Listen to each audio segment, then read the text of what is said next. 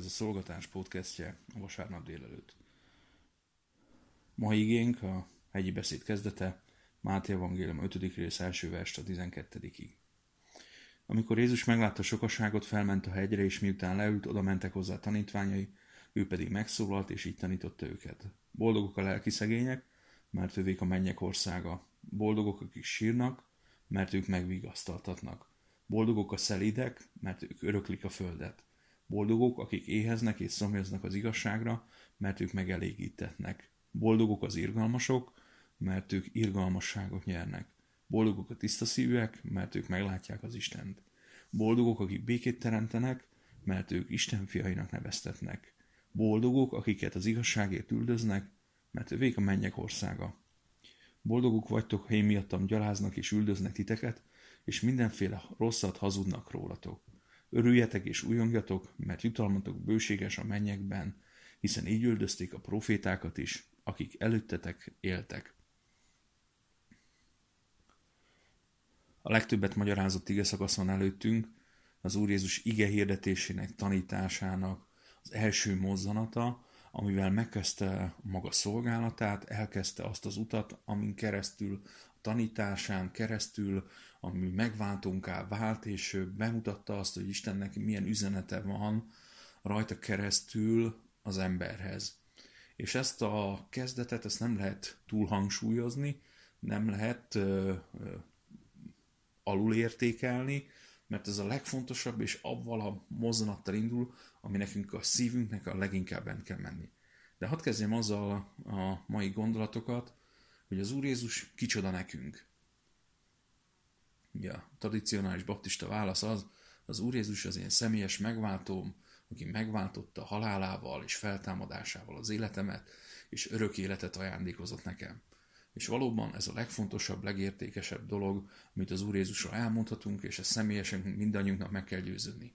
De ez az ige figyelmeztetés emlékeztet bennünket arra, hogy az Úr Jézus, ami tanítunk, ami mesterünk, aki adja azokat az információkat, amire szükségünk van ahhoz, hogy amit az Úr Jézus meghirdetett az Isten országában, azt meg is tudjuk valósítani.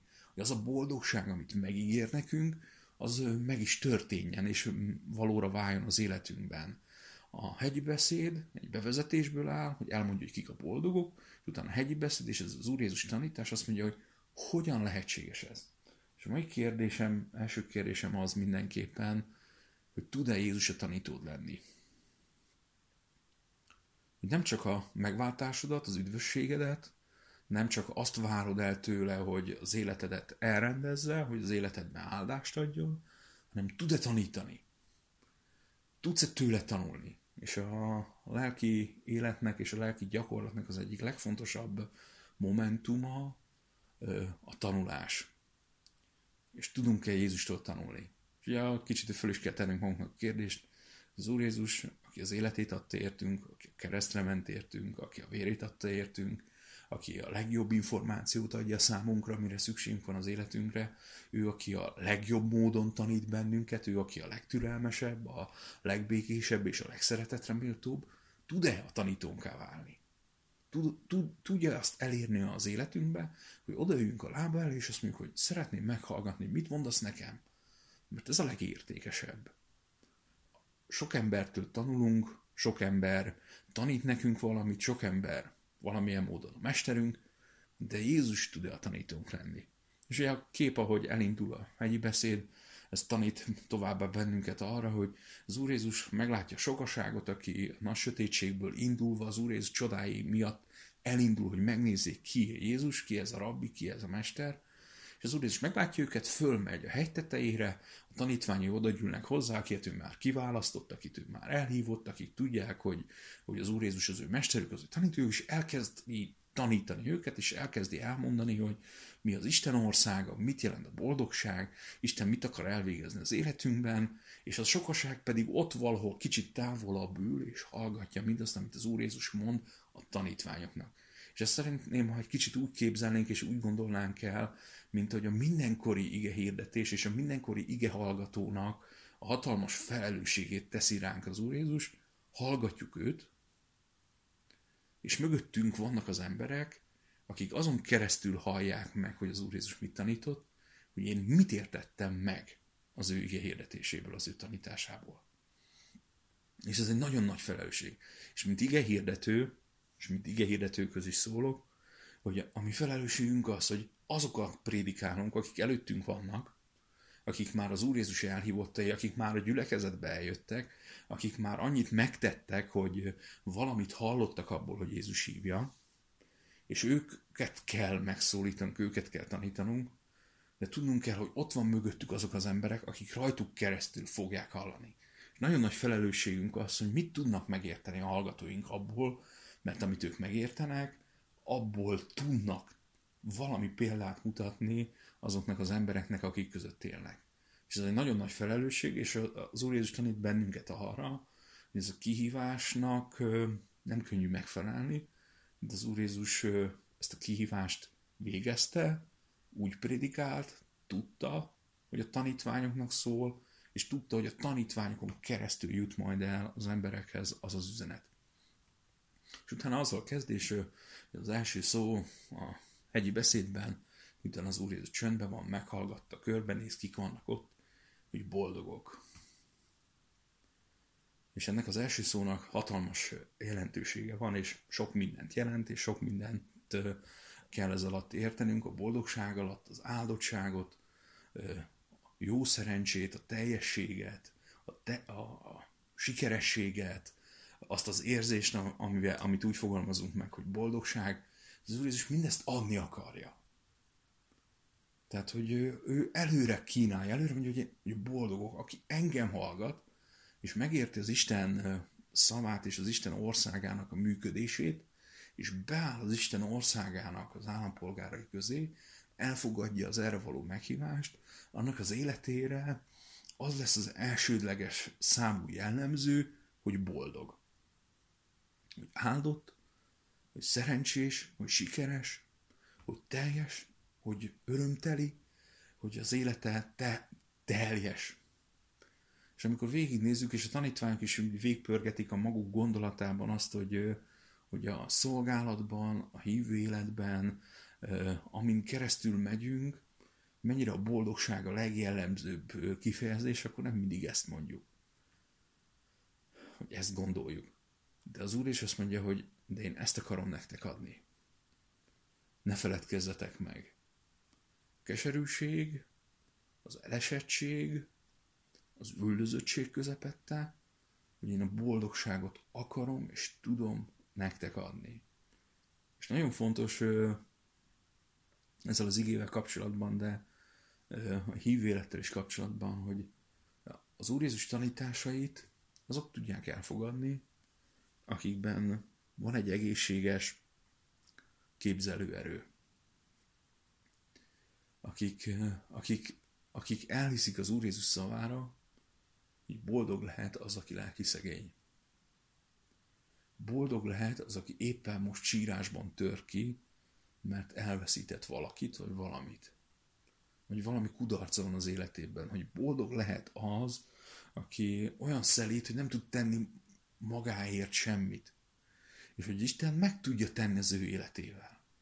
És nagyon sokszor azt látjuk a, az embereknek a gondolkozásaiban és a magunk gondolkozásában, hogy bizonyos helyzetekben Isten azért nem tud boldoggá tenni bennünket és megáldani bennünket, mert nem tudjuk elképzelni.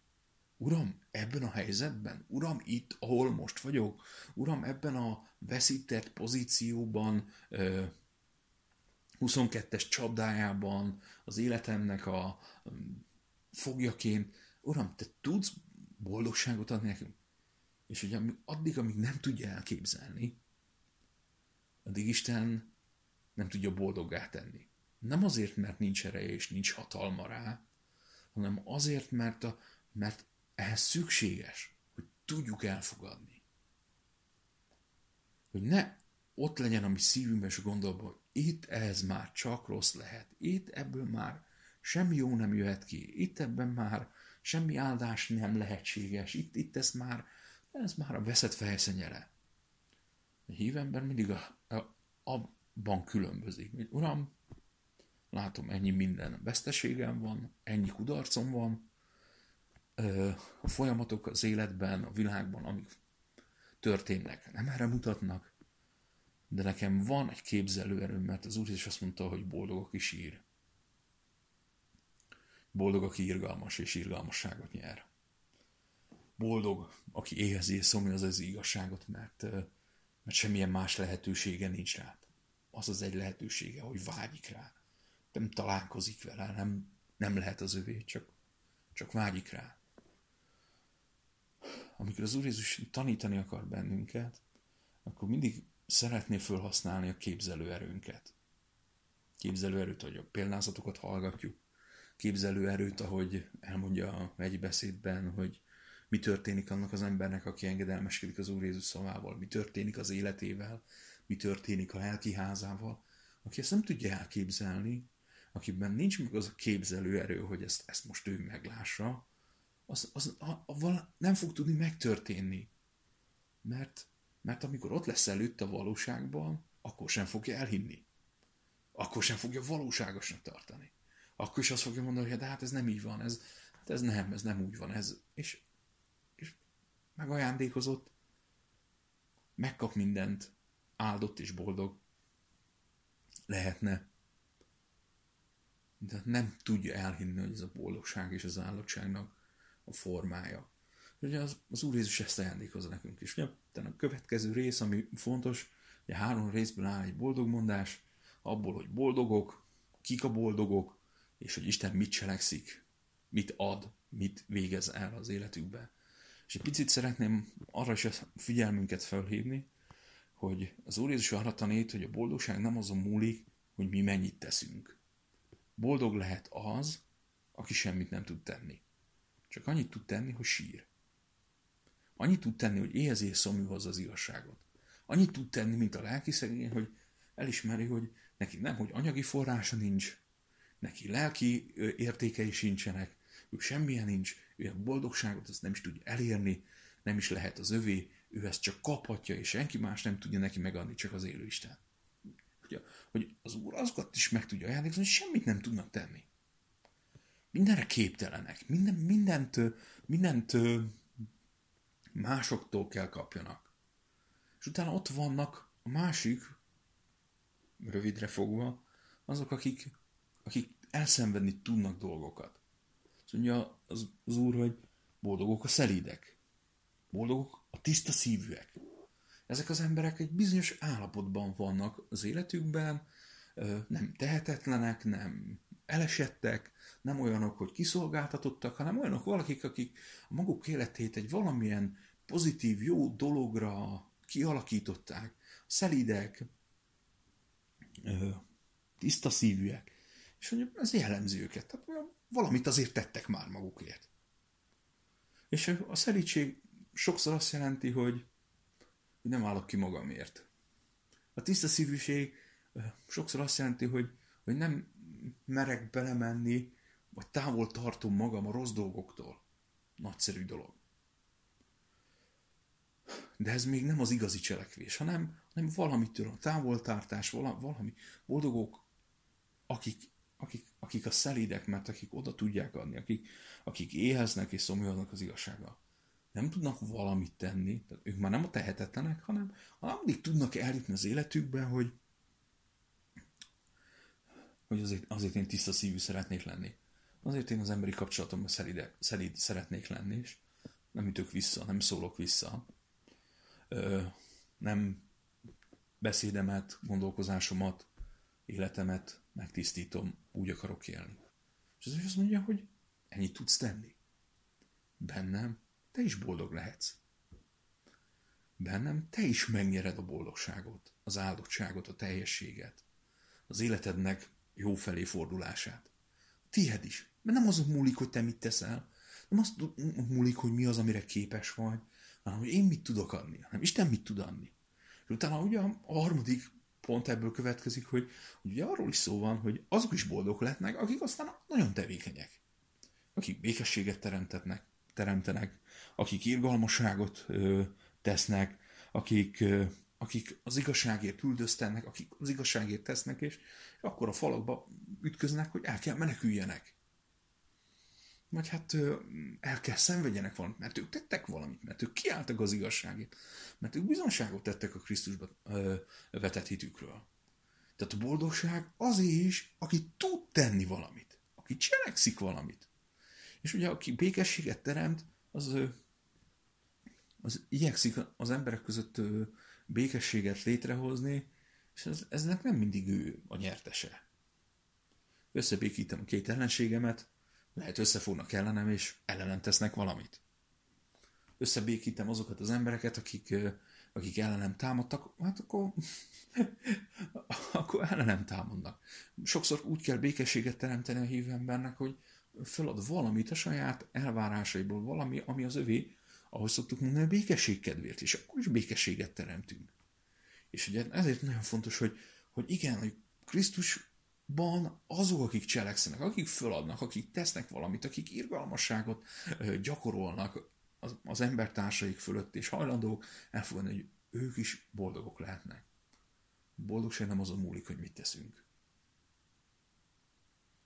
Nem azon múlik, hogy a mellettem levő a gyülekezetben, vagy a hívő életben, aki körülöttem van, hogy boldog lehet, hogy mennyit tesz. Hogy ugyanolyan a lelki mentalitás, hogy nem tud tenni semmit, mert lelki szegény. Nem tud tenni semmit, mert, mert kiszolgáltatott. Vagy éppen annyit tud elérni maga szívében, hogy azért igyekszik tisztának maradni ebben a gonosz világban. Hogy vannak olyan emberek, akik neki mennek a világok, és békességet teremtenek, és, és kiállnak, és hirdetik az Isten igét, és ezért az igazságért őket üldözni fogják.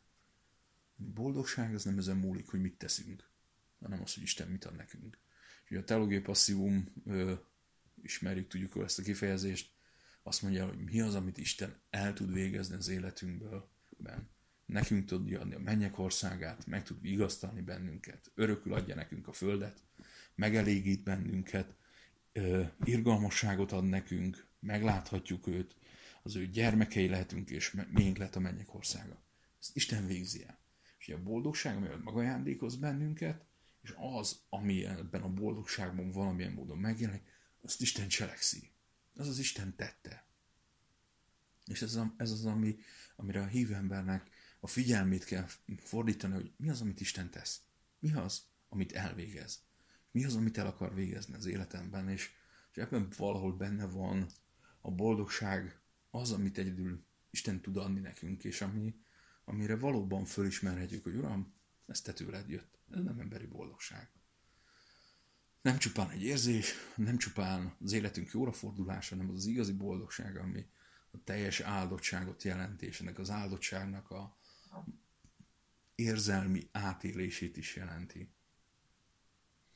Ugye a központi gondolata az áhítat szerint boldogok, akiket, akik az igazságért üldöznek, látjuk azokat az embereket, akik ebben a világban élnek, akik keresztény hitükért üldöznek, nem könnyű az ő sorsuk, és amikor szembesülünk egy, egy, történetben, hogy mi az, amit el kell viselni, mi az, amit el kell hordani, akkor, akkor tudjuk azt, hogy, hogy nekünk könnyű, sors, könnyű sorsunk van hozzájuk képest. De boldogságot ezt Isten ugyanúgy akarja ajándékozni nekik is, meg nekünk is. Nekik, akik üldöznek Jézusba vetett hitért, és nekünk, akiknek az a kérdése a hívő életünknek, hogy tudunk-e boldogok lenni, vagy szürkévé vált már a hívő életünk, és beleszürkültünk ebbe a világba. Ugyanaz a kérdés, és ugyanaz az élő Isten tud boldogá tenni mind a két csoportot. És ez a, amit a felelősségünk és a kötelességünk, és ugye a képzelőerőnk, amivel valamilyen módon kezdtem. Annak, aki ott van az üldöztetésben, és félti az életét, neki kell a képzelőerejébe ott lenni, hogy Uram, szenvedek, kínoznak, és mégis boldog lehetek. Meg tudod adni. És igaz, és valódi. És nekem, aki sokkal könnyebb helyzetben élem meg a hívő életemet, noha esetleg hazudnak rólunk, noha esetleg hibáinkat felsorolják, is tudunk boldogok lenni. Ugyanazon a képzelő erő múlik, hogy amikor Jézust hallgatom, el tudom hinni. Van olyan szent képzelő erőm, hogy amit ő mond, az igaz és úgy is van. És nem csak akkor és ott, hanem itt és most. Adja az Úr, hogy legyen ilyen szent és jó képzelő erőnk. Amen.